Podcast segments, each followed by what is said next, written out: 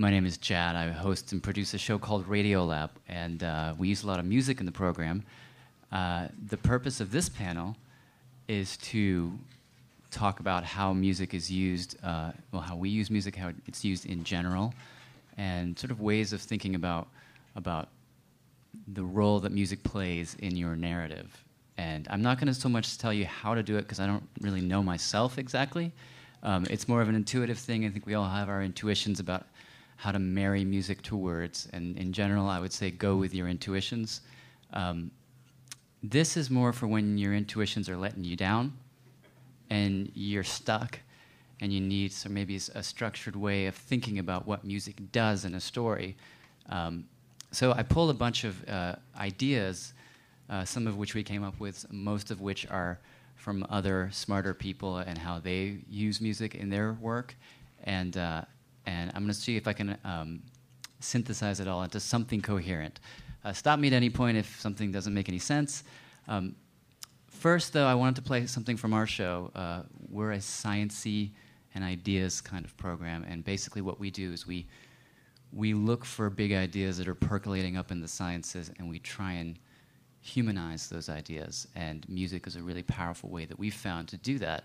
Uh, I'll play you something from our current season, an introduction to a show on uh, on an idea called emergence, which is the basic principle. Well, it's pretty self-explanatory, but it's the basic principle that there are many groups in the world, maybe this is even the norm, which have no leader, they have no conductor, and somehow these groups organize themselves from the bottom up and form amazingly complicated societies.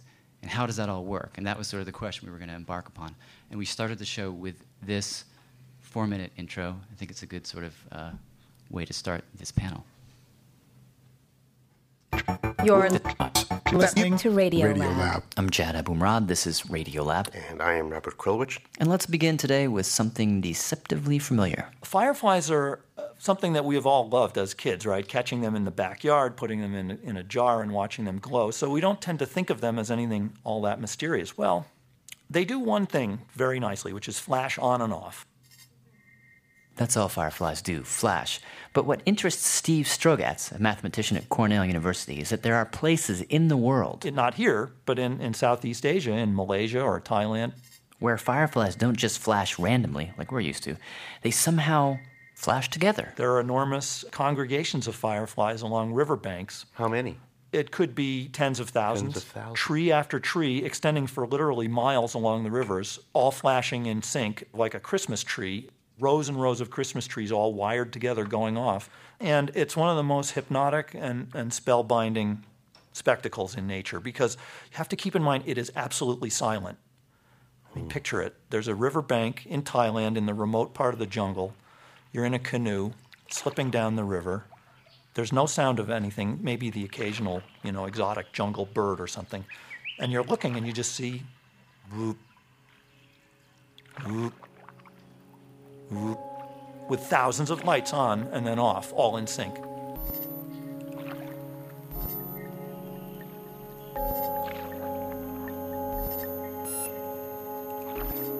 Imagine all the trees, as far as you can see, are all brilliantly lit and then totally dark. Brilliantly lit, total darkness. All of them in sync. Yeah, and no Westerner had ever seen this sight. There was folklore, there was the stories about it. But nobody'd gone in and photographed and captured samples. Well, not until 1965. This was done by John Buck, John Buck, B U C K. one of the great researchers. According to the records, I'm 92. Buck and his wife Elizabeth Elizabeth Mast Buck. went to Thailand and uh, captured bags full of male fireflies. You could just reach up and shake the branches, and the fireflies would rain down. and brought them back to their hotel room And we turned off the lights. We turned them loose. and saw that the fireflies flittered around on the walls and ceiling. They flew back and forth. flashing randomly. Elizabeth lay on the floor of the room. I was just tired. John stayed awake, and he was the one who saw. Within a few minutes, little groups, duos, and trios formed. And after a while, Fourth one would join in. they got closer and closer together. And then finally, they were synchronized. The whole room was blinking in perfect harmony. He was excited the next morning when he told me about it. 20 years later, John Buck is still asking this question Well, what is going on? because no one knows. There are literally 10 theories. What seems to be clear, says Steve, is there is no one firefly that makes it all happen. It just happens on its own. Order materializes out of nothing. And that has him puzzled. How can order come out of, out of disorder? I mean, this is what the creationists love to talk about. And it's because they don't understand, and neither do we. This, this is the big, big mystery of science. I think bigger than black holes or bigger than superstrings. I mean, science has had hundreds of years of success since the time of Galileo and Newton from reductionism, from looking at the smallest parts, whether they're genes or atoms, whatever. That's great. We need to understand the individuals. But that's not enough. Obviously, we're not just talking about fireflies anymore. Today on Radiolab, we will. I'll stop it there. Um, it's that's generally how we open the show, and we go on to talk about in the emergence program cities, ants, the neurons inside our own brains, and that's just sort of a sound-rich way that we can kind of drop people into the spirit of the idea before we actually get too brainy on them. Um, my general philosophy about music, and I'll talk a little bit more about what you just heard, um, is this. And I guess this goes beyond music, but really your job as producers of radio, uh, this kind of radio, radio which is not purely news, is to connect the outside of your story, the exterior of your story, to the story's interior. Like your story has an outer life, maybe that's the plot, and your story has an inner life, which is the interior images and monologues and feelings of the character.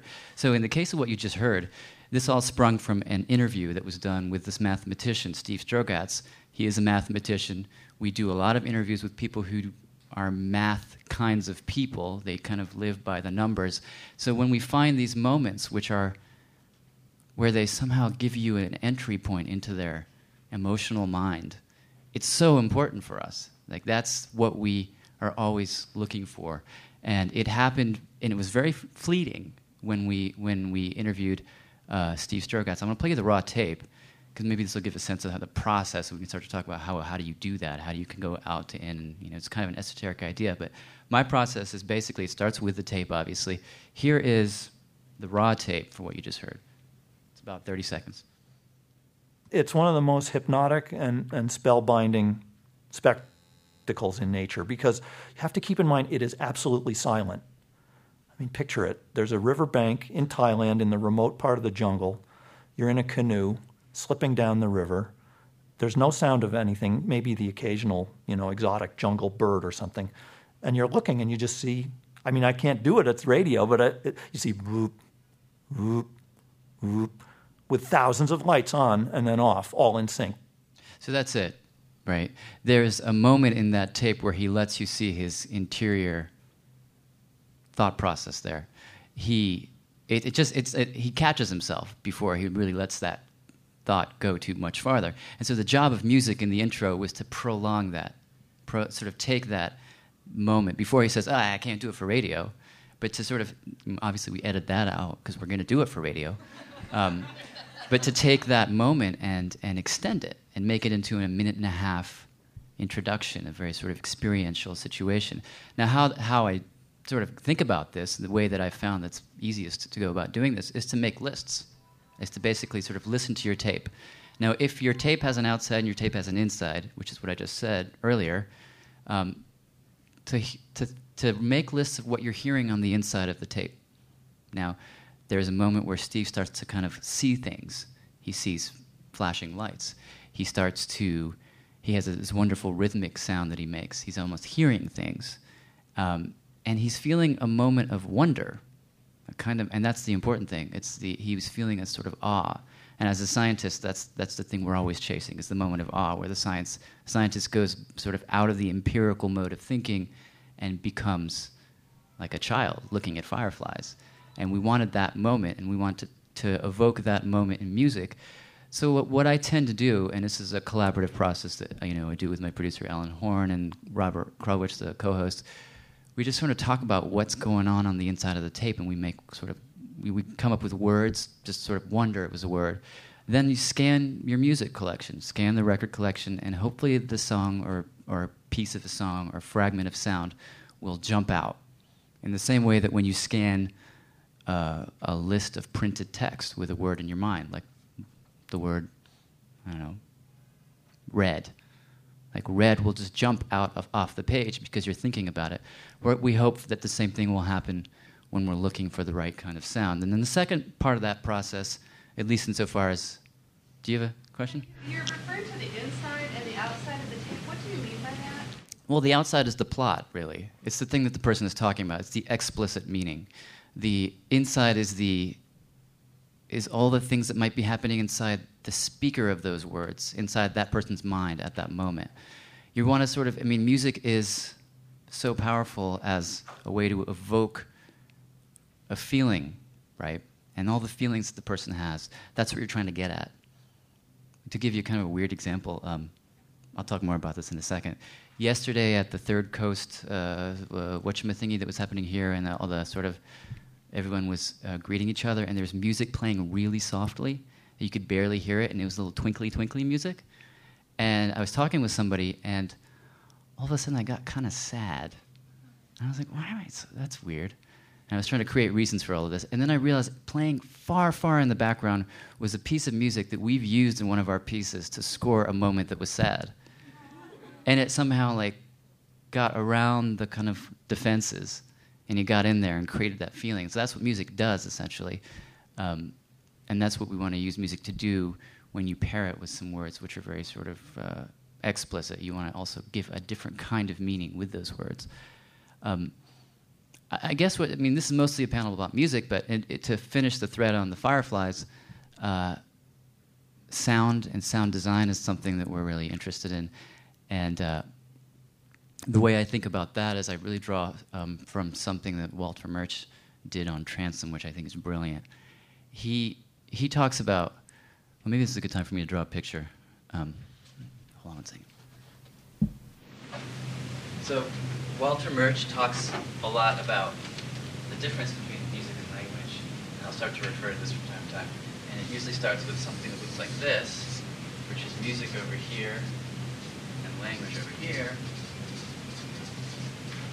language is words that have, mean something. They're kind of arbitrary syllables that we, the village has decided means, like this is chair. But the chair part of it is arbitrary. Music doesn't have any kind of translation associated with it. It's just, there's no real meaning to music. It just kind of is. It embodies things. So, you know, this is the sort of basic kind of axis upon which all these schematics get drawn. But Walter Murch has this great thing with sound design, which is that, let's say like this, that you have more like linguistic sound effects, which are like the knocking, you know, like knock, knock, knock kind of sound effects, which are they just basically mean something. And then you have more musical sound effects.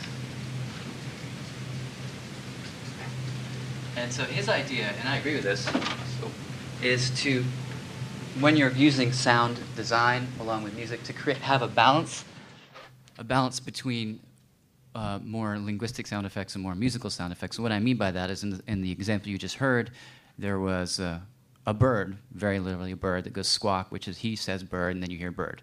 Um, he says, well, imagine you're in a canoe, and then you hear a sound of water. Very literal sound effect. Uh, there's also the sound that we chose to use for the fireflies, which is, I don't know that fireflies make any sound. You know, I mean, they blink. And, and so we, we were then sort of forced to kind of evoke that, which was not a literal thing, but you hear it and it's kind of unmistakable. I think these are these are fireflies, and those sounds are just these right here, which are not linguistic at all. They're very musical. That's the firefly, and then there's this. So that, those are more musical sound effects, and so if you have an, a wide balance between the musical and the linguistic sound effects, somehow the brain kind of can absorb all that and create the picture more. I mean, that's his theory, but I, I don't, he gets very sort of, um, very uh, much more nuanced about his theories, and I just kind of take it. Did you create those, or did you find cut them from music? Uh, they were in part. Uh, it's, it's, sort of a fine line. I mean, they were taken from a. There is there is some original source in there somewhere. I can't even remember where it came from, but they get sort of processed and boosted and EQ'd and filtered, and then they become just these little like percussive things that we just then scored along with the music to create the fireflies. In any case, um, I don't want to spend too much time on sound effects because I, I think music is more interesting as a as a thing to talk about. Um, in trying to figure out the basic question of how what does music do for the story that you're working on, um, I, I got obsessed with this one clip of tape that we use in another program of ours. And that clip led me to think about This American Life a lot and, and the ways in which they use music. But I want to play you this one little bit of tape. It's from our stress program. And it's a story told by a guy named Colby Hall about this little adventure he has. It's just the first little bit of the story.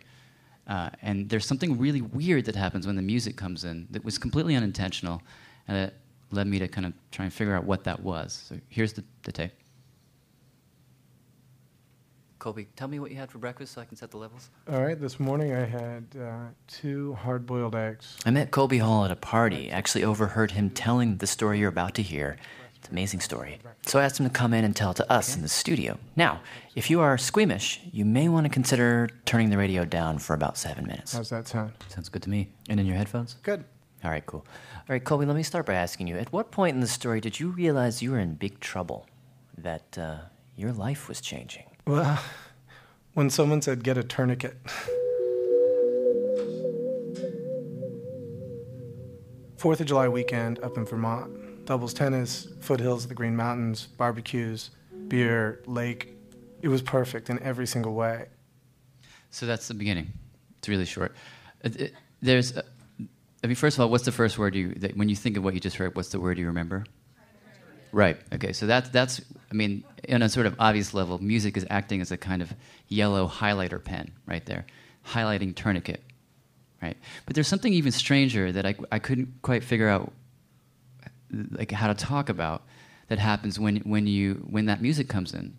Like there's some it, the whole the whole character the whole nature I should say of the story completely changes, and I finally figured it out because um, someone handed me the This American Life comic book, which talks about it in a very specific way. But basically, when the music comes in, it's like like if you can imagine Jad, the interviewer, and Colby Hall, the interviewee, sitting over there, and then you're the audience, where you are now, and Jad, the producer, is sitting right here, and there's a sort of a little trio that's present. The moment the music drops, it's like Jad, the producer, turns to you, the audience, and says, Look, we all know what's going on here. Right? You're listening to a story. I'm going to tell you a story. We're both comfortable with that. And then we go back to, to looking at those people over there. There's something weird that happens in how music frames the experience of listening. All of a sudden, we're pulled out of the image inside the picture and we see the frame around it. And uh, Ira's phrase, which I think is really apt, is that you see the frame around the picture. Like music is the frame around the picture. There's something weird. Music just does that. It creates. It creates. It lets the listener know where they are, where they stand in proximity to what they're listening to. The other thing that seems to happen is that Colby Hall over there, the guy who's telling the story, gets bigger. Like he grows in size, and he becomes not just some guy who had an experience, but like some actor in an opera or in a fable. Like he just becomes larger than life, realer than real. Something about the way music. I, I, can't explain it beyond that. It's just, it's just like the, the, the one thing that This American Life does so successfully, and I think this is where they've been most clever with their music use, is that they, they, they make every, they, they frame the experience so wonderfully. That's why they, and we in turn have sort of stolen this from them, always seem to drop the music in right away within the first 30, 40 seconds, the music makes an entrance. It might not be a sort of big fanfare kind of entrance. Maybe it comes in low, you know, between, you know, two words. And it's like at that moment, the story becomes different. It's, it's a self-conscious meta event. You're listening to a story. They know you're listening. You know they know you're listening. You know, et cetera, et cetera. I mean, it's like it's a very kind of useful tool to, to, to a way to talk to your listeners and communicate. The other thing that um, well, This American Life does something really interesting, which I want to talk about more and then play some other examples. I'm going to play you a one minute piece of radio that I took almost arbitrarily from This American Life. I was looking for something that was very ordinary, is not the right word, but very typical. And it's not the sort of, oh, I'm going to start crying kind of moment. It's just, you know, it's just sort of where the rules of how they do things are very apparent. And it turns out that um, Amy O'Leary over there, who we, I work with, actually scored that moment. I just determined this five minutes ago. So maybe I'll, I'll, ask, I'll ask you a question, Amy. I don't know. So, in any case, here it is. It's very short. Um, it sounds simple enough, but actually it's not. So, I'll talk about why I think it's not in just a second. Some years ago, I was a contributing editor to a national magazine of men's fitness and adventure, where I wrote about food, drink, and cheese, which is a kind of food. In my several years as a professional food journalist, I wrote exactly two stories that the magazine refused to publish. The first was on ultra hot hot sauces.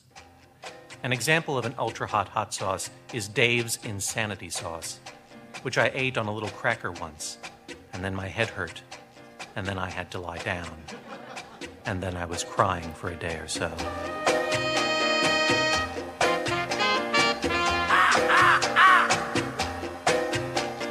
Dave's is actually on the milder end of the ultra hot hot sauce spectrum. There is an entire category of ultra hot hot sauces that promises death. I recognize that death is a part of life. Still, I could not bring myself to endorse death by ultra hotness, which is perhaps why my magazine found my piece, quote unquote, overly gay. All right, so I'll stop it there. Um, I think that that's a very actually subtle and nuanced use of music. It doesn't really sound like it on the surface. Um, and uh, first of all, the music enters after the word hot sauce. So again, it's like highlighting the word hot sauce. It turns out the story is not about hot sauces at all. This is just an intro to a much longer piece. But hot sauce, the word lifts as a result of the music. It's a little pointer. Um, then it posts after I ate a cracker with this hot sauce on it. It made me cry. So post goes for six seconds. Six seconds seems to be an important number, and um, not and not just how they use music, but I don't know. There's some kind of deep architecture to our brains that has something to do with six seconds. I don't know. That all like that rides for six seconds, goes under. The next the next bit of text happens, which is um, this is a whole category of hot sauces, a category I don't agree with. Then the music fades out, and right as it finishes the fade, you hear overly gay. So it's a really if you think about it, if you think about a piece in terms of chapters, even just this one minute example, you could you could really, if you want to break it into four chapters, there is chapter one. Um, I used to write for a food magazine. I wrote a piece about hot sauce. Music enters, functions almost as a comma, comma. Chapter two. Um, this is a particular. Wait, no, no. Chapter two is I ate the, I ate this hot sauce on a cracker. It made me cry. Music goes up six seconds. Period. Right. Chapter three. Uh, whole category of hot sauces that, that advocate death via ultra hotness. I do not agree with this. Music fades, goes out. Right at the moment it goes out, you hear, My magazine thought I was overly gay. There's something really interesting that always happens when the music fades out. The next thing you hear is the, is the thing you pay attention to. Now, when it comes in, that's a pointer to pay attention. When it goes up, it's a kind of a breath, like a period or an ellipse. When it, when it goes out, uh, it's uh, a cue again to pay attention. Um, this is something I call musical punctuation. You know, it's not trying to manipulate you emotionally. It's trying to divide the narrative into sections. Here you have a little block of text. All of a sudden, it becomes four mini, mini blocks of text that are punctuated with commas, periods, and then maybe another comma, or whenever it fades out, you're told to pay attention. Um, it's a very, very successful thing that they do, which makes pieces very easy to listen to. Because you're, you're being given the piece in little dollops. The music is, is, is sort of segmenting it into bite sized chunks. Um, did I get that right, Amy? Okay. it's much more clear than I could explain it so well. Okay, all right. If there's anything else that you were going for, I, I don't know. I mean, there's always a trick of tone, of like matching the tone to, to the piece. I mean, I was telling Jad that actually I, I tried to do something that was kind of risky, that was totally rejected with that same piece of um, piece of, of script where I actually tried classical music at first, like sweeping violins, like hot sauce and death. And that was that was actually the, the harder challenge. Where that was finding something that sort of you know was light and playful but didn't overwhelm it. Right, right, right. There is an emotional tone that's being established there. Um, but I think you know what I what I would choose to focus on is the is the use of music as a as a punctuational device. Um, I'll play you one other piece which uses music in the same way in a different mood in a different style entirely. This is a piece by Pike Malinovsky which he produced for the next big thing, which is. Uh, I think it's structured around the poem 13 Ways to See a Blackbird. I think that's what it's called. Look, but yeah, 13 Ways of Looking at a Blackbird. So there are 13 little stanzas or, or sections that are divided each by little tiny um, bits of music. So little, little, sort of audio page turns happen in between each of the 13 ways. And uh, I think he does this really successfully. I'll play it a couple of minutes. This is a poem by a guy named Wallace Stevens. He wrote it about 85 years ago. Um, he was a, uh, a businessman. He worked for an insurance company. He lived in Connecticut, and he wrote and he also wrote poems. And he became quite famous, actually. And this poem, this poem is called 13 Ways of Looking at a Blackbird. Um, shall we? Shall we begin? Yeah. Number one, among 20 snowy mountains, the only moving thing was the eye of the blackbird.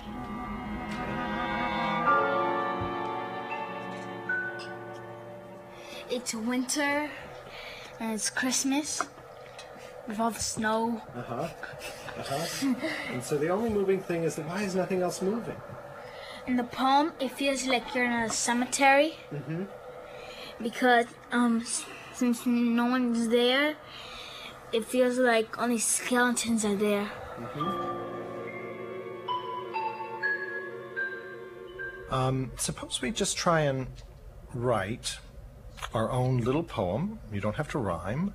Our own little poem. But what I'd like you to do is we're going to pretend that we're writing a poem called 13 Ways of Looking at a Tree.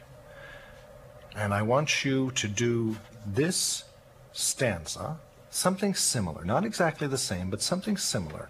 Among 20 snowy mountains, the only moving thing was the eye of the blackbird, but use a tree instead.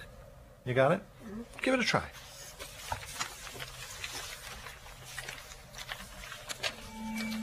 Among the forest, there was only one tree moving because a squirrel had bumped into it. Rodney. it was one sunny day. The trees were moving up and down, floating in the air.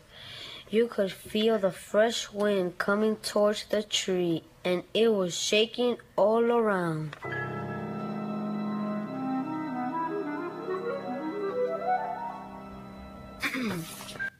I'll stop it there.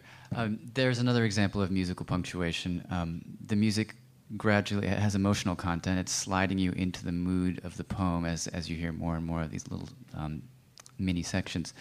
But it's really just breaking up text, is what it's doing. It's breaking up scene. There's also something that he's doing here, which um, I guess I would call quotational, like wrapping certain bits of, of, of, um, of the words in quotation marks, which is to, in a sense, lift them and distinguish them from the other speakers. So there are places there where it's like if you were to imagine this in cinematic terms, it's like the camera's on the class and then the camera zooms in, you know, and it zooms into one face. It's changing the point of view of of the image there by sort of t- underlaying not just um, the gaps, but actually putting music underneath the whole voice. So in a sense, it's lifting it into a new space, which I think is very successful in that piece. So I guess going back to the diagram for a second. Right, this is sound effects up here, so listen to music. This is more music, like pure music down here. Language, music. So let's put musical punctuation right here.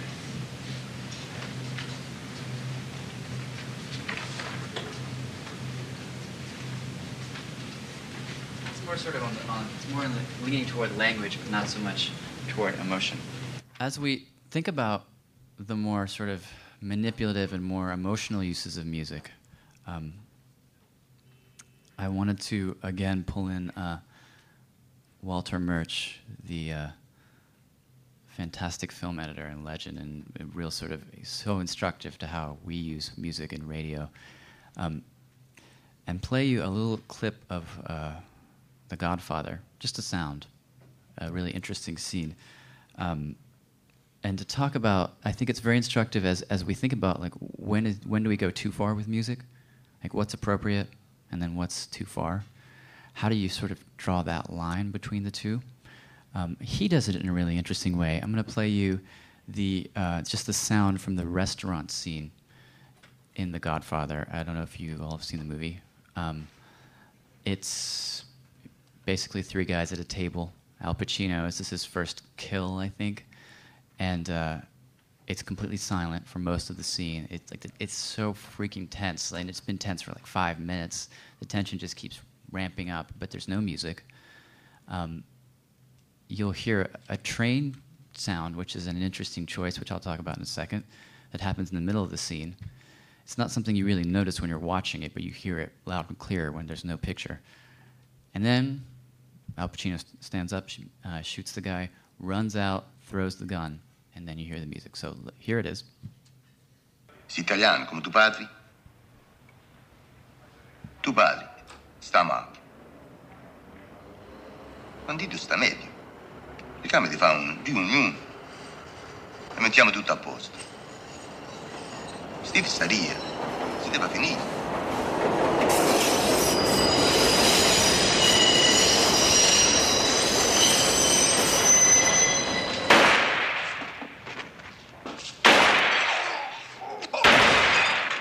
So he just shot the cop, and then he shot the, uh, the other guy. He fell down. Now he's running out. And he's going to throw the gun right there.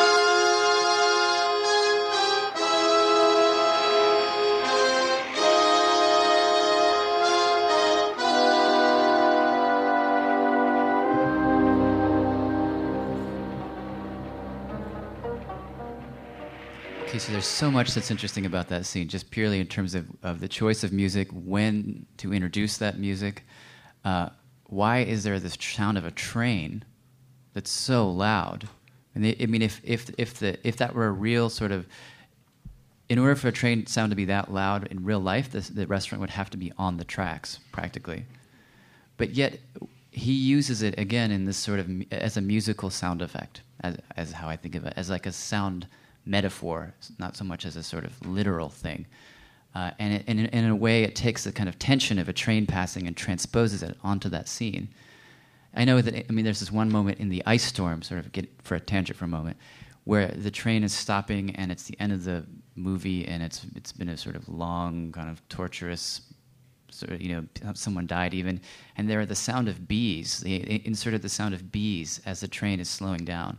You don't notice it, but somehow the sound is used as a metaphor. And so he uses the train that way as, a, as to kind of convey some kind of tension. Then he shoots, uh, Al Pacino shoots um, the two guys, runs out, throws the gun. There's been a big buildup in the movie about throwing the gun. Don't, don't hold the gun because they'll see your face, so throw the gun so they won't look at your face. He does that. Then the, the music comes in. Now, here's what Walter Murch had to say about that scene, which I think is very instructive. And thanks again to Amy for sending me this clip. Um, the gun hits the ground, and then the music finally comes in. This is a classic example for me of the correct use of music, which is as a collector and channeler of previously created emotion rather than the device that creates the emotion. Most movies use music the way athletes use steroids. There's no question that you can induce certain emotion with music, just like steroids build up muscle. It gives you an edge, it gives you speed, but it's unhealthy for the organism in the long run. I think that's brilliant, and it's a perfect um, articulation of, of, of, of when to use music and when not to. Um, in other words, there is the collector and channeler of previously created emotion approach, and then there is the musical steroids approach. So I'll put those on the diagram in a second. But I wanted to now play you uh, a, part of uh, that, that, that clip of Colby Hall telling the story of going on vacation and getting on the boat and falling off the boat, and um, sort of how we did it, which, in light of this quote, made perfect sense to me. And again, these are intuitive decisions. You never really think about it in this way, but, but it makes perfect sense uh, after just having heard the Murch quote. This is the story of that guy. The preceding three minutes have had no music at all. And then when we get to the central moment of the story, which is a guy falling off a boat, screaming, Hey, I fell off. No one can hear him. The boat backs up, and he sees the propellers coming toward him. It's the central moment of the story. At that moment, the music comes in, and it's a very gentle, subtle, I hope, music that says nothing more than this is important. Pay attention to this. It's not saying how to feel. It's I think it's not. I hope it's not. What it's all all it's saying is this is important, pay attention, and it's giving people permission to feel something. So this is about a 1 minute clip. Immediately like I feel like these punches on my legs which was the boat propeller. People say living in the moment like you it's amazing to me how many complex thoughts you have in a split second. Wait, is this happening? Oh my God, it's happening. Wow, this is cutting my legs. I'm trapped. I need to get out of this situation. I'm going to push up. I'm going to go under the boat and let it go over me. Like that all happened in a split second. And at the same time, you're thinking, like, maybe this will just be a bad injury. Or maybe I'll lose the use of one leg. There's all these sort of weird deals that you make in your head, like, I don't want to die, so I'll just, you know, be in a wheelchair, or maybe I'll just be really, really injured, or maybe I'll never be able to play basketball again. Maybe I'll just always walk with a limp. You know, the other side of this, this all happened one month to the day of my wedding. We had planned this really, I mean, it was small but beautiful wedding upstate, and, uh, you know, I wanted to walk down the aisle, I wanted to have the first dance. And it sounds odd to explain that you're having all those thoughts in that time, but you are. So I come up on the other side of the boat and I sort of gasp for air and I say, I'm hurt. It doesn't really hurt like you would think. That was the weird thing. Like, it didn't hurt. It just, uh, I mean, I feel it. Treading water and my legs are kind of numb. I look up and my fiance is on the boat and she gets up and she sees me and she can see a ring of blood surrounding me. And the water up there is so clear that she could see through the water. She could see deep red tissue on my legs and big flaps of skin sort of hanging off my legs, floating with the motion of the water. Sorry for that. Um, but there again, it's music that, ge- that gently comes in. It lifts that moment of the story up, saying it's italicizing that moment, if you will. It um, it takes a moment which, in real narrative time, only lasts about a half second. He gets cut. He let he goes under the boat, comes up on the other side. In in in his mind, a hundred things are happening.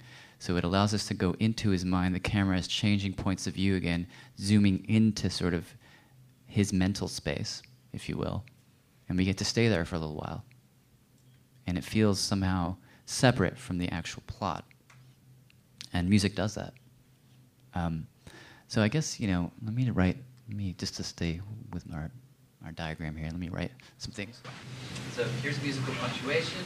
Here's, let's say over here is musical steroids. Here's music as collector and handler of previously created motion. Alright. I want to add something to this actually, which is um, Louder? Sorry, I want to add something to uh, this, which is um, leitmotif, which is a word that's not going to mean much to most people, um, but it's something that that is crucial to film scoring, and it's really interesting and something we can learn a lot from. So leitmotif, I would guess, would go right about here, or I don't really know exactly, but put it here. All right, so leitmotif is um, is basically when you assign a little bit of music to a character or to an object or to an idea. The easiest example um, is uh, dun dun dun dun dun dun dun dun and you know exactly what I'm talking about. It's just two notes. Uh, and in fact, in the film, they never actually show the shark really. They just make the shark appear and then disappear with the music. So that's a leitmotif. The music represents something which is extra musical, which is a shark in this case. So that's light, leitmotif is basically a way that film composers have come up with to stitch narrative to music in a really tight way. Um, we don't really do it so much in radio, and my hope is one day the uh, the economy of radio will expand so that we can get people to compose music for our pieces and maybe think about how we can use music to to convey the emotional life of characters in a leitmotivic sort of sense. But there are some interesting examples of where it's done in a rudimentary way, and I'll play you one now. GM's healthcare deal with auto workers gave Wall Street a boost. The Dow climbed 60 points to finish at 10,348. The S&P 500 was up 3. The Nasdaq gained 5 points to 2070. This is Marketplace.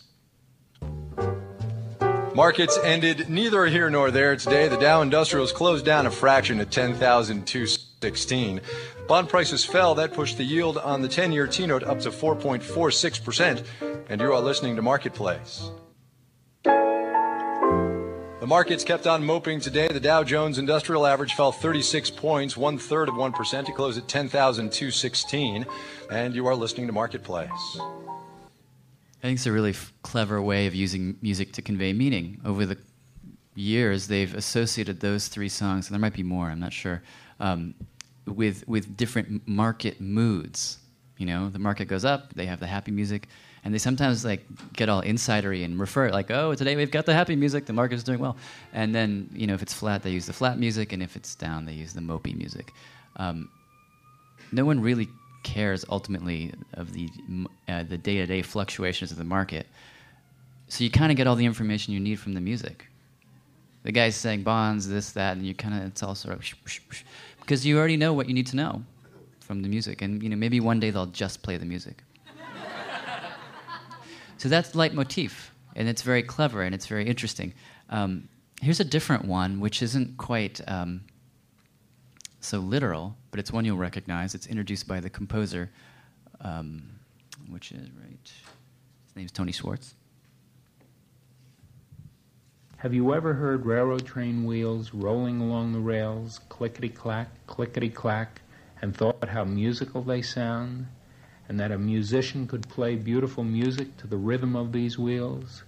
Well, recently I had the privilege of being able to take our country's top jazz clarinetist out into real life situations and have him improvise against the sounds in these situations.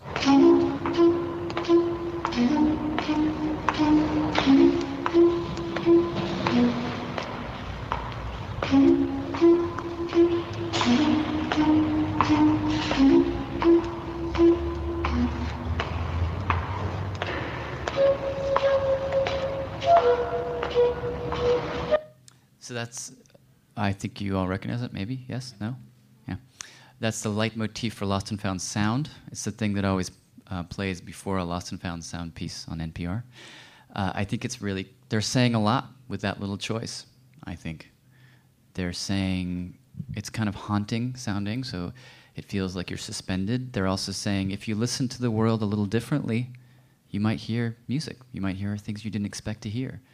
You know, if you listen to the sound of footsteps, you might hear a clarinet or something, something beautiful in that. And it's about listening differently. It's about stopping and sort of paying attention, which is what Lost and Found Sound is about.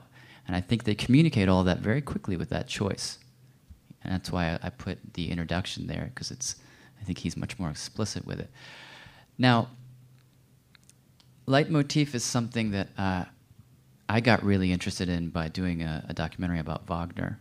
Wagner's really the guy who created, and he, he didn't so much create it as he put it on the map. And he does some really interesting and complicated stuff with leitmotif by simply taking little bits of musical DNA that represent things and then twisting and retrograding and torquing and playing with that stuff as a way to let you know what's happening to the character. Even if the character's off stage or if they're just standing up there, as they often are in opera, very still and not doing anything, all this leitmotivic stuff is bombarding you with emotional impressions. Inside that character's mind, he is he's he's mourning the uh, the death of his daughter. He's doing this, he's doing that, and you know that from the music. I'll play you a clip from uh, The Ring and I, uh, which focuses on one particular leitmotif. Uh, it's it's a leitmotif that that um, represents an object, a spear, a spear that Wotan, the king of the gods, carries around, and it's a symbol of his power. And what happens to it is, is very interesting and kind of moving. So I'll play it. The spear.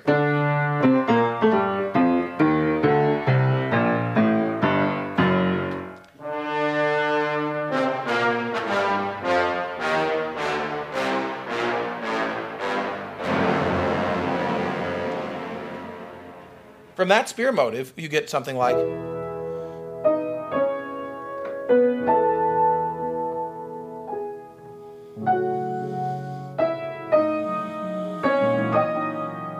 See, I, now I can't No. hear the difference. If I deconstruct it for you, you can. Can you give me like a 30 second deconstruction? Sure. The spear motive, let's put it in the convenient key. The scale rhythmic going down. Okay. First thing, let's put it in the major. Then instead of continuing down, let's jump back on ourselves. Then let's slow it down. I see.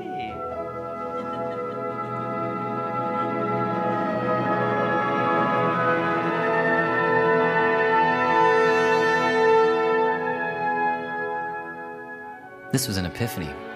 The one thing anyone can hear in Wagner's Ring is flux. It's unstable music, huge masses of sound swirling endlessly like waves, and yet, inside that flux, there is a center.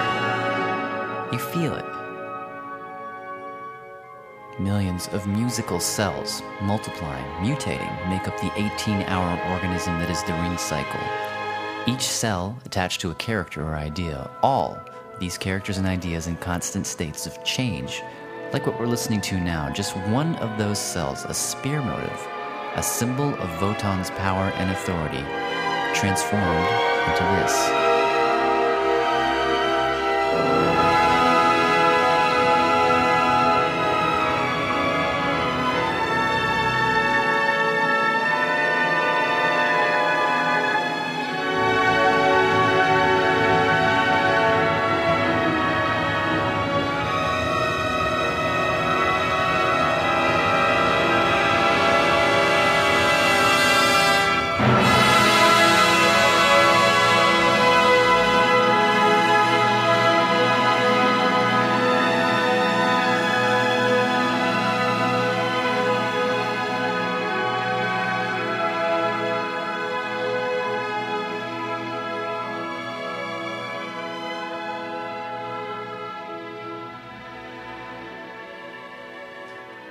So that's that's one thing being transformed again and again and again until it's something completely different, and uh, he does it with every single character. Some, I mean, the people who really love Wagner will will spend years of their life trying to de- decode how he uses leitmotif. Um, it's like it's on par with like the Kabbalah people in terms of how they sort of try and look for meaning in, in the in the in the text, and uh, it's kind of it's kind of amazing, and it's it, it's it's interesting to me when you when you sort of abstract it a bit. In radio, we don't do this very. I mean, we, it's not something that we can afford to do. Um, I mean, sometimes at Radiolab, we try and sort of bend and twist and, and degrade the music that we're using, and like, you know, do all these strange filters and effects to it to create that sort of in an artificial sense. Uh, how the music is is in a way kind of in a gestural sense reflecting the inner life of the characters. Um, but I think it's interesting to think about what's happened to music as a whole now that we're in 2005 and everywhere we go we're bombarded with music. I think music itself has gone a kind of leitmotivic association where certain types of music have become associated with certain types of people, certain types of lifestyles, certain values which is which is very much like how little fragments of Wagner's you know, notes become associated with characters. I don't think we're very good in public radio at realizing the cultural baggage that the, that that is contained in the musical choices that we make. Um, this was made clear to me. Not, I mean, just sort of the general power of music to convey notions of culture was made clear to me. And if you'll indulge me, I want to play a bit of tape from um, an interview I did a couple years back with uh, the Muzak Corporation, which is uh, they're the original inventors of uh, elevator music. And uh, and after a, cultural backlash, they reinvented themselves as uh, with what they call audio architects. And what they're hired to do is basically be sort of DJs and marketing execs simultaneously. So they create mixes for um, for stores to, to play to either attract or or um, repel certain customers. So uh, here's an interview that I did with them. Uh, I showed up on a day when they were uh, working with a client called Miss 60, which is a retail client, I guess, and they were trying to figure out what music matches Miss 60, and they were looking at a catalog of a Miss 60 model. We discuss particular terms and words, phrases that describe who the Miss 60 woman is, and use those words as filters in the creative process. Um, so let's start with the Miss 60 woman. So Miss 60, who is she? Obviously, She's glamorous. Glamorous. In the catalog, it's very 80s inspired. Bold stylish. colors, very stylish. But she's not pretentious sexy, ahead of the curve, trendsetter. She's a trendsetter, exactly. She's also the kind of, of woman who would have her own party. Possibly and DJ. So she's she's very much in the know, very much in the know, very sexy but not raunchy. She'd be the woman that was drinking can drink martinis but also but also drink a beer. Exactly. She's the kind of, of woman who would wear um, a mesh athletic jacket and then put on a, a flowy skirt. So she crosses two styles to create her own style. So that's the marketing end of the equation. They think that they can they can express all of those things in music. And here's just a sort of fragment of the musical mix which they made for Miss 60.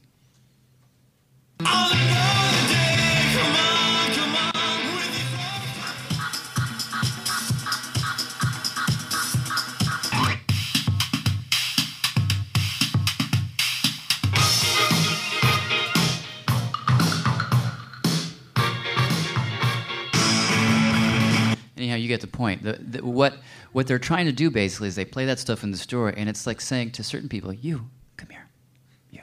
No, you you know you should parent. You're not allowed in, in, in the store. It's a way. I mean, it's an entire business notion which is predicated on the idea that music isn't just about feeling. It's about it's a kind of cultural language, and every choice that we make is saying something about who we are, who we think we are, who we think you are, you the audience, and in our case, in public radio, who we think our characters are in, in our stories. I'm not sure we're always so aware of that, and I think we should be, because um, we don't obviously use music like what you just heard, but we do we do use this music all the time.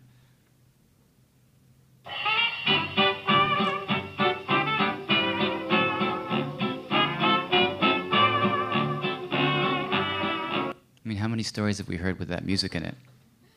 And I, you know, sometimes it's the right choice, but I wonder what we're saying about our characters when we choose that music. You know, are we choosing it because they're old? I mean, that's generally how we. That's generally why we make those choices because we have an older character and we think they're cute, and we kind of caricature them a bit.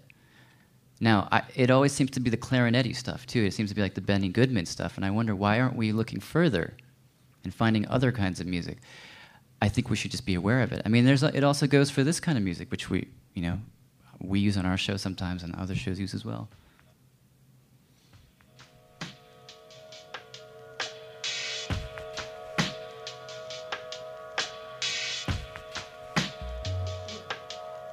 Like, what are we trying to say with that? I mean, I think it has something to do with what we're trying to say about us, about who we are. So, all of that stuff is sort of outside the scope of your story. It, um, like I said, it sometimes it's the right choice, but I just wonder if we're always aware of of of why we're making the choices that we make. And so, I guess on the, on the one hand, and I guess I'll, I'll sort of conclude here, and we can go to questions. I started by saying we should just trust our intuitions, And now I guess I'll end by saying we should always question our first idea. Because uh, we, we should just. Is that idea contained within the tape? Or is it an idea that someone else put in our heads? So, do you have any questions? Probably the worst uh, example of that kind of stereotyping people playing is the ethnic stereotyping that goes on even in NPR pieces. They've interviewed an Asian American that played Chinese music. Um, I do a lot of interviews with people from all over the world who like to tie music in, but I've decided that I have no idea what their tastes are and what represents their personality. I let them pick, and it's often very, you know, maybe unexpected choices. And it may not tie in in the way people expect, but it's resulted in some interesting effect. Hmm. It's yeah. We we were talking um, a few of us before about the thing that always seems to happen on, on a particular talk show in New York when a, a, a, a black person comes on as a guest is that you hear hip hop or jazz, which seems strange to me that that would be the only two choices. Richard, you had something? Comment, it seems to me that there's been a generational shift. That um, in, in the, the way the music is used, it, it seems that when I first started doing work, the idea was you brought in the music before the person started speaking, and then kept it under, crossfaded, and posted it when they finished or when you were transitioning. And now, and it, I, I, I peg it to This American Life, the idea is to have silence while the person, underneath the person where they're speaking, and then punctuating it by bringing in music high. And it just, it hadn't occurred to me until hearing you describe it as well as you have, that there has been a generational, it seems to me, a generational shift. There was a way to do it in the 80s that was right. And now there's a way to do it today that started probably in the mid 90s that is right. Question is, um, well, you're at a station, so it's probably easy for you to go to a library and sift through music to find the ideal cues. What are the rest of us? Well, um, that's a good question. I I usually choose a lot of the music from stuff that I have myself. Um, so I can't really I can't really I wouldn't ever advise anyone to spend as much music I mean, money on music as I do because it's kind of a sickness. Um, some of the best cues that we've ever done, I mean, some of the best music we've, we've chosen are when we were totally stuck and we asked for help. You know, I, I, again, this is, you know, part of the joy of being at a station is that you can walk down the hall to the music and culture director and say, you know, I've got a bunch of guys who are stargazing in the parking lot. And I tried the kind of hipster music, and it didn't. It just felt like I was trying to say too much about who I was there, and I didn't want to sort of, you know, taint them in that way. But I kind of want to say that they're like, they're doing this age-old thing, this kind of holy, like looking up thing that the cavemen were doing. And she said, "Oh, I have just a piece of music," and it was this great um, 16th century. Um, I don't even know what to call it, but it was this wonderful sort of melismatic chanting kind of thing. I would have never found that on my own. So, I guess when, I, I guess to sort of sort of tie this back on itself for a second, when I say uh, question your first assumptions, I guess it means like play it for someone else who doesn't share your musical tastes, and see if they feel welcomed by the choice, and if they feel like the choice makes sense for the story. I don't know. I wish I, could, I wish I had better advice than that. Uh, I spend a lot of time talking about music uh, with college students who are in an audio pr uh, production class, and uh, they have to do a six-minute audio doc at the end of the class. And one of the, the, my requirement is, at least I urge them to stay away from familiar music because their, their frame of reference is the stuff that they listen to, and usually, not always, the stuff that they listen to, sort of like well-known stuff. And I'm kind of curious about that that process, uh, or whether you struggle with that, you know, the question of using familiar music. And I'm referencing that piece that we heard at the beginning because even though I, I really love the way it's used as punctuation, my first thought was, oh, that's a familiar piece of music. Mhm. Like, oh, I remember that from the 60s. And, you know, what I sort of talk to my students about is that when you go to a familiar piece of music, it sort of sometimes takes you out of the piece. Right. Your thought is like, oh, that's a familiar, oh, I know that piece of music. Oh, that's an interesting, oh, that's clever. Or, Mhm. You know, all those other questions that go on. Yeah. that. I'm just sort of curious about that, that sort of process. Yeah, I mean, we. It's funny. I mean, mentioning this American Life, it's like, I feel like they've, in a sense, copyrighted a whole genre of music that it's difficult for the rest of us to use now. and maybe that's a good thing, I guess. Um, I guess it's just it's. I mean, what I what the way that I sort of find a way around it is to be very sort of ana- emotionally analytical, and to say what what what exactly am I trying to say here? Am I just trying to sort of move the piece along because I feel like the voices are lagging? Which isn't always the best use of music, but you know we, we do it. People do it. Uh, like, or am I really trying to say something about what's happening to this character at that moment? And I try my best to find a piece of music that matches that. Um, I do agree. It's like the, if we hear a piece of music that we all know in a in a in a in a piece of radio, it's like we have all these associations ourselves in our own lives with this piece of music that can sometimes detract from the story that we're listening to at that moment. So I have a sort of policy. I have almost. It, it's not quite um, categorical, but I have a no beats policy with Radiolab. You know, we use uh, beat, beaty kind of music sometimes, but something about it that just feels so familiar and rote at this point that there's no beats. I also try not to do the whole like, um, you know, big bandy thing too, because I feel like that's kind of suffered the same kind of uh, repetitive um, process. I don't know. We use a lot of I. I don't know. I I choose a lot of music. I don't know if is going to answer your question at all. I choose a lot of music that is very textural and almost incomplete.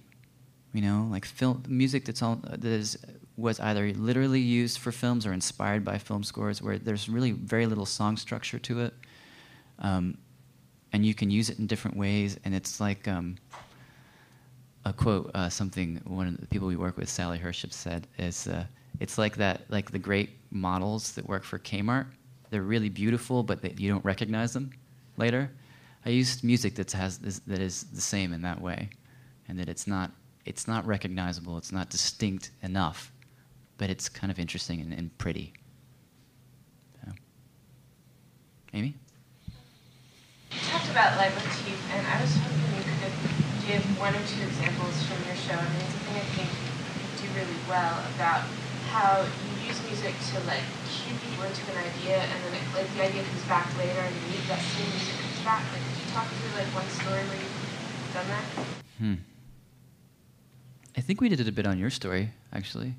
Um, Amy just uh, filed a piece for us about going back to visit a painful memory, um, and there's it was a sort of a it's a piece about kind of getting back in touch with it, your childhood version of yourself, but as an adult, and sort of looking back on that on that version of yourself and wondering why you did certain things and if you can make amends. And so we we, we started out with music that was almost uh, like lullaby-ish, kind of um, evoked a kind of childhood nostalgia. And then there were moments when um, when we brought it back where we stretched the hell out of it, so it became a kind of uh, there became an instability that was introduced into the music after, as you were sort of closer to the point of dealing with those things. The music became a little uh, frayed and degraded by virtue of the processing we, that it underwent. And so, in a, in a kind of artificial sense, that's like treating the music as a leitmotif, and that the music says something about what you're going through at that point, you, the, you, the protagonist of the story. Um, that's one example. I can't think readily off the top of my head of. I mean. Like, the, I, I'm not, I talking me through an example too. Like times where the, the central question of the piece will come up, and like you use a musical cue, and then later when you're like answering the question, that Mhm. same music comes back.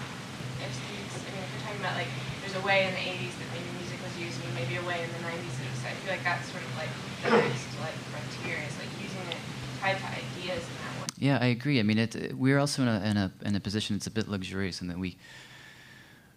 I mean, we work really hard, but we actually we're not on the air that much, so we can spend this kind of time, you know, thinking sort of abstractly about well, what should we do with you know how can we you know leitmotifically transform this bit of music when most people don't have that kind of time. So that, I think that's important to say. Uh, but yeah, I think that's what that's what wakes me up in the morning is figuring out how to use music in a way that, that is interesting and, and, and that, that can communicate something about the characters and that um, you know tying music to ideas and to questions and you know sort of using music in these grand gestural ways to evoke something about what's happening at that moment. Uh, you were talking before about music as a frame and how it signals that oh, this is storytelling, this is art. Um, and uh, made me think of the way that Joe Frank uses music often as just a continuous bed. I Mhm. and you're talking about the inside and the outside, where he's he's putting you deep inside. You stay there. Um, and so I wondered if you have any thoughts about the, di- those, the different levels of framing that you could do with music. You know, you can use a really heavy frame like that that says this is surreal kind of art, and maybe there's kind of a lighter frame that doesn't draw so much attention. Yeah, that was interesting. I haven't thought of. I mean, I, I, I was wondering how if how Joe Frank would fit into my little matrix here. I'm not sure he does exactly.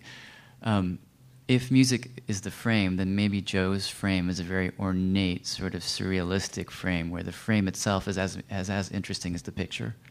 Um, you know, so much of his choices are guided by style and aesthetic, um, and I guess that's true of all of us, but particularly so with him. Um, I find that I I love Joe Frank, but I tune out about midway because the music is just so monotonous and so repetitive. And then when he takes it away and makes a switch, it's always like this profound moment. It's almost like on par with the minimalist composers of the '60s, where they'd repeat some ostinato and then they make some minute change, and it's like cataclysmic. It's a, maybe maybe he's doing something on that level. I don't know.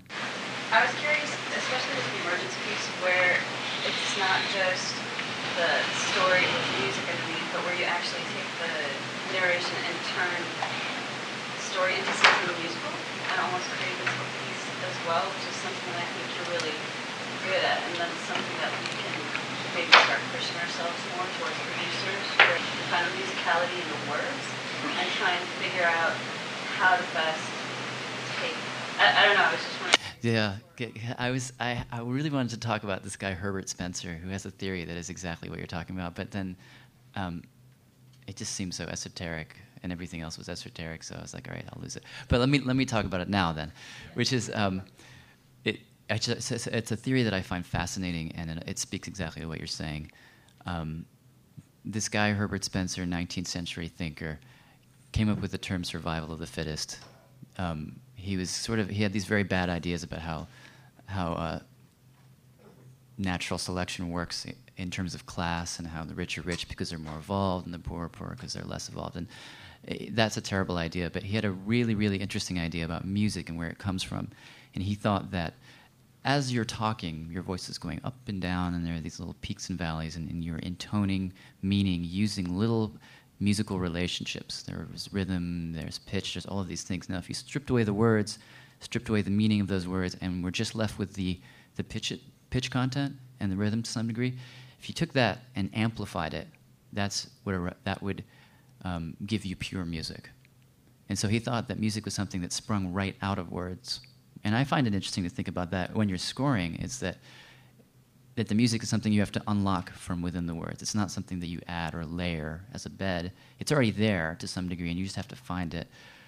Um, as to how we do it on a sort of nuts and bolts level, I, I don't I don't know. It's just about it's just about listening to the to the cadence of the voices. I mean, in the case of the Fireflies, we kind of got lucky because Steve did, did that, that thing with his voice, which is zoop, zoop, zoop. And we found music that did exactly that too. And they, they just worked in tandem perfectly. And everything kind of flowed from there. And I don't know. I think that you talk about beats, but like we're, actually will sometimes think musically in terms of words. And might be like, okay, here's one, two. That? Yeah, absolutely. I think there's there's certain people who listen to like hip hop, and they listen to hip hop for the words, and there are certain people, and I've noticed who listen to hip hop for the percussive nature of the speech. I don't know if that's just a thing that divides people, but I've like music eh, with words has always bothered me because music is so abstract and wonderful, and words can be very flat. I find. So it's like I I just tend to, to want to hear the words as themselves as sort of musical devices, uh, and I think it's something you can train yourself to hear. You just kind of listen, listen to it as imagine it as a, as scored on a piece of paper, like written down, and the sort of uh, the kind of cadence of someone's speech can easily be sort of evo- or enhanced with music. I don't know that there's a specific way I can answer that question though.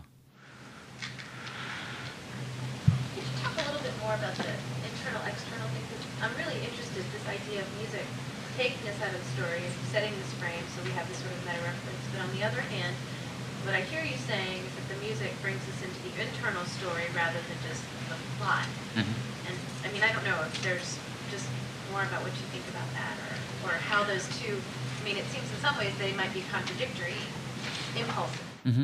Mm-hmm. Well, um, music, music in its most purest form is, is severed from thought. There's no sort of, there's no words or think. It doesn't represent anything. It is something. It just kind of embodies a feeling. Um, Walter Murch calls music um, embodied sound, and he calls language encoded sound. So language is about a code that you have to crack in order to get meaning. And music, there is no code.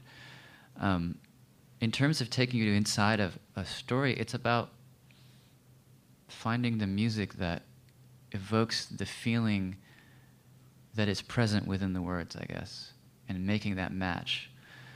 And I just I, I, I can't I can't be too concrete about it because I don't really know how. I mean, I think everyone does it differently, and everyone hears things that are different in music. It, it isn't exactly a universal language, um, but it's it's just about listening to the, what someone is saying, and and identifying the points where they're going inside their own heads, you know, where they're being they're, where their interior. You get a glimpse of that, and then trying to use music to amplify that.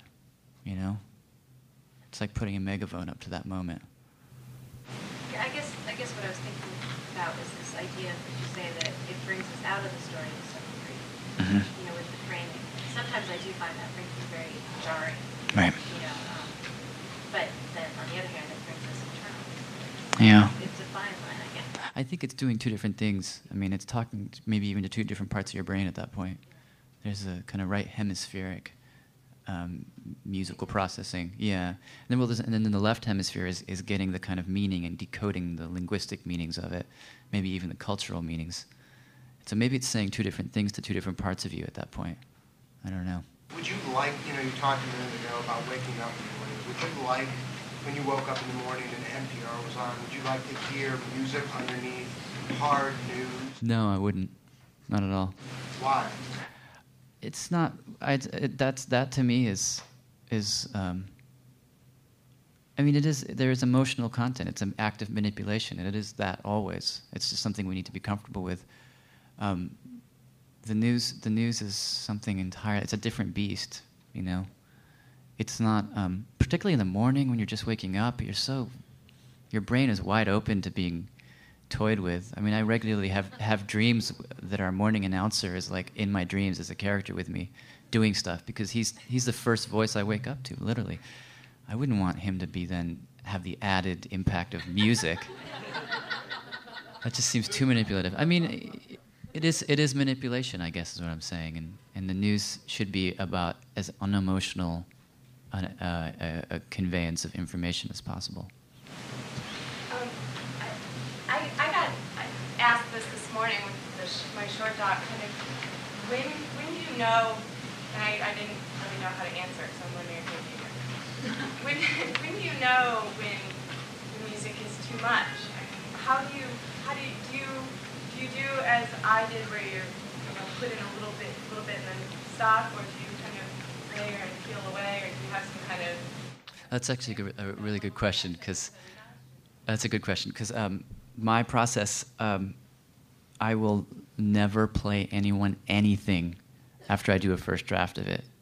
Ellen will tell you this. She's nodding knowingly right now because I always use too much. Always, always, always. And what ends up happening when I come back from it, I've completely forgotten about the piece, and then I hear it again, and I just like I go, oh no, no, and and then it's a process of subtraction at that point. and it's through the subtractive um, process that, that I get to some kind of balance that makes sense to me, and it's at that point that I offer it, it to other people to listen to, and they'll tell me if it goes too far. It's always a it's always something that we grapple with. When is too far? Um, and for that, I don't trust my own ears. I always trust the people around me. Just along those lines too, can you talk a little about being a little too spot on, a little too literal? Because in NPR, I think at, at times in their musical bridges tend to do that. Take a word that's just been said, have a song, sometimes that works, sometimes it's a little too cute. hmm Well, they do it in the clear, which I think is a big difference.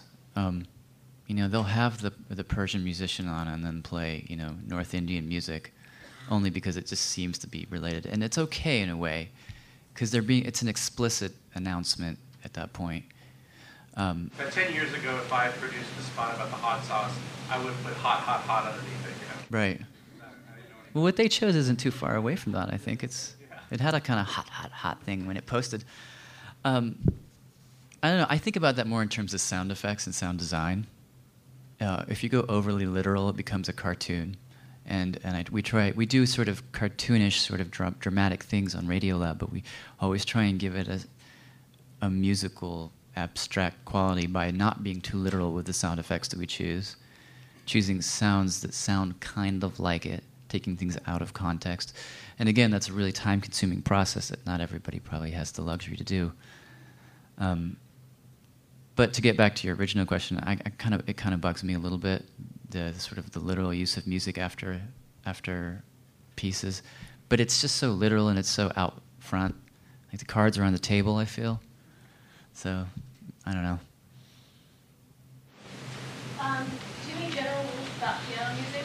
Like I saw a documentary recently that was about a couple of older women, and they played the requisite sad piano, moving piano music, and it just seems like you can't win with that. I don't use it. I don't know that I don't know that it's a rule so much. Um, I don't know. No rules about piano. But if if you're feeling that it's bringing too much other stuff in the door into the room with you, then it's not the right music. You know, if there are too many associations, like your characters, in a way, it's unfair. You know, your characters don't know any of these choices you're about to make, and they don't want to be standing in a crowded room. It's like their story, so it's like you can't fill the room with all these other other people who weren't invited. You know. Uh, can I take it you don't use music with words for your work? No. For that same reason? Just yeah, just because when you when you have when you post it underneath or when you fade it underneath something, even if the words are real low, uh, you can still hear it. It still fights the narration. It's more of a practical thing, like a, just on a level of coherence. It doesn't work for me. You know, we'll take music that has words in it somewhere and we'll cut the words out. We'll loop loop the instrumental passages. I mean, that's pretty standard, I think. Along those lines, if you to use something like uh, a thematic song, so if you go to piece like, uh, I can't think of an example offhand, but uh, uh, a piece of music on the same theme of uh, the story you were doing, would that be too literal for you to use? If you wanted to use a bridge from that song? It's a, there's a various levels of nuance. I mean, we once used for our War of the Worlds documentary, we used uh, smoke, smoke in your eyes, smoke gets in your eyes, uh, uh, which was at the point at which the military people were getting bombarded by the alien pods, and then they were dying because of the smoke inhalation. Um, it was sort of an, it was an inside joke, you know, and the Instrumental or the original? the instrumental. Like no one, no one actually. There was no words there, because that that would feel like you're hitting people on the head. I don't really want people to. I, I'm not interested in being ironic with the musical choices. You know, I'm interested in actually if it if there's an earnest sort of important reason for it to be there, then to to use it for that reason. But at the same time, it gave it made us smile because we because we knew it. And, um, in the black there. Yeah, I find it interesting that you, you talk and think a lot like a composer, but I haven't heard you once mention actually working with a composer. Do you ever do that? We started to recently. I mean, not with a composer really. Um, we've started to try and commission original stuff, uh, and and that's been a positive thing. Um, there's budgetary limitations on that, um, which hold us back, but uh, that's. I would love to have a. I would love for that to be the only thing we did, frankly. Um, uh, there's all, but there. Are, I, I should be honest too. There's all, there's something very interesting that, that I like in the whole pastiching of all these different snippets of things together. It's a very kind of.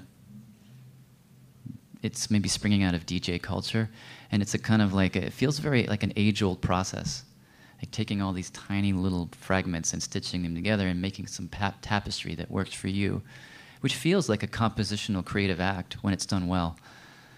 So I don't know. I like stealing other people's stuff. I guess is what I'm saying. Do you worry at all about how well your pieces will age? And if so, it seems to me that music is one of the surest things that, that can date a piece. And I don't mean by choosing contemporary music, because you don't strictly do that. But even the, the vibe of choosing the kinds of pieces you choose is something that's probably going to gonna sort of uh, date your piece really quickly. Yeah, but you know, we're not making art here, really. I mean, this is, it's like we're trying to communicate to people now, and, you know, if it sounds great in three years, I'd, I'd be thrilled, but if not, let's take out the music and put something else in and, and re air it. Um, I don't get too sort of attached to that. I mean, that maybe felt, factors in a little bit into our decisions, and that we're, we're not going to use like a Britney Spears song or anything like that, because that'll be old next week. Um, I've heard stuff that I did a couple years ago, and I, I, even thought about playing it, which gives me like um, chills of embarrassment for that very reason. So yeah, it is it is something that that happens. Well, thanks for listening.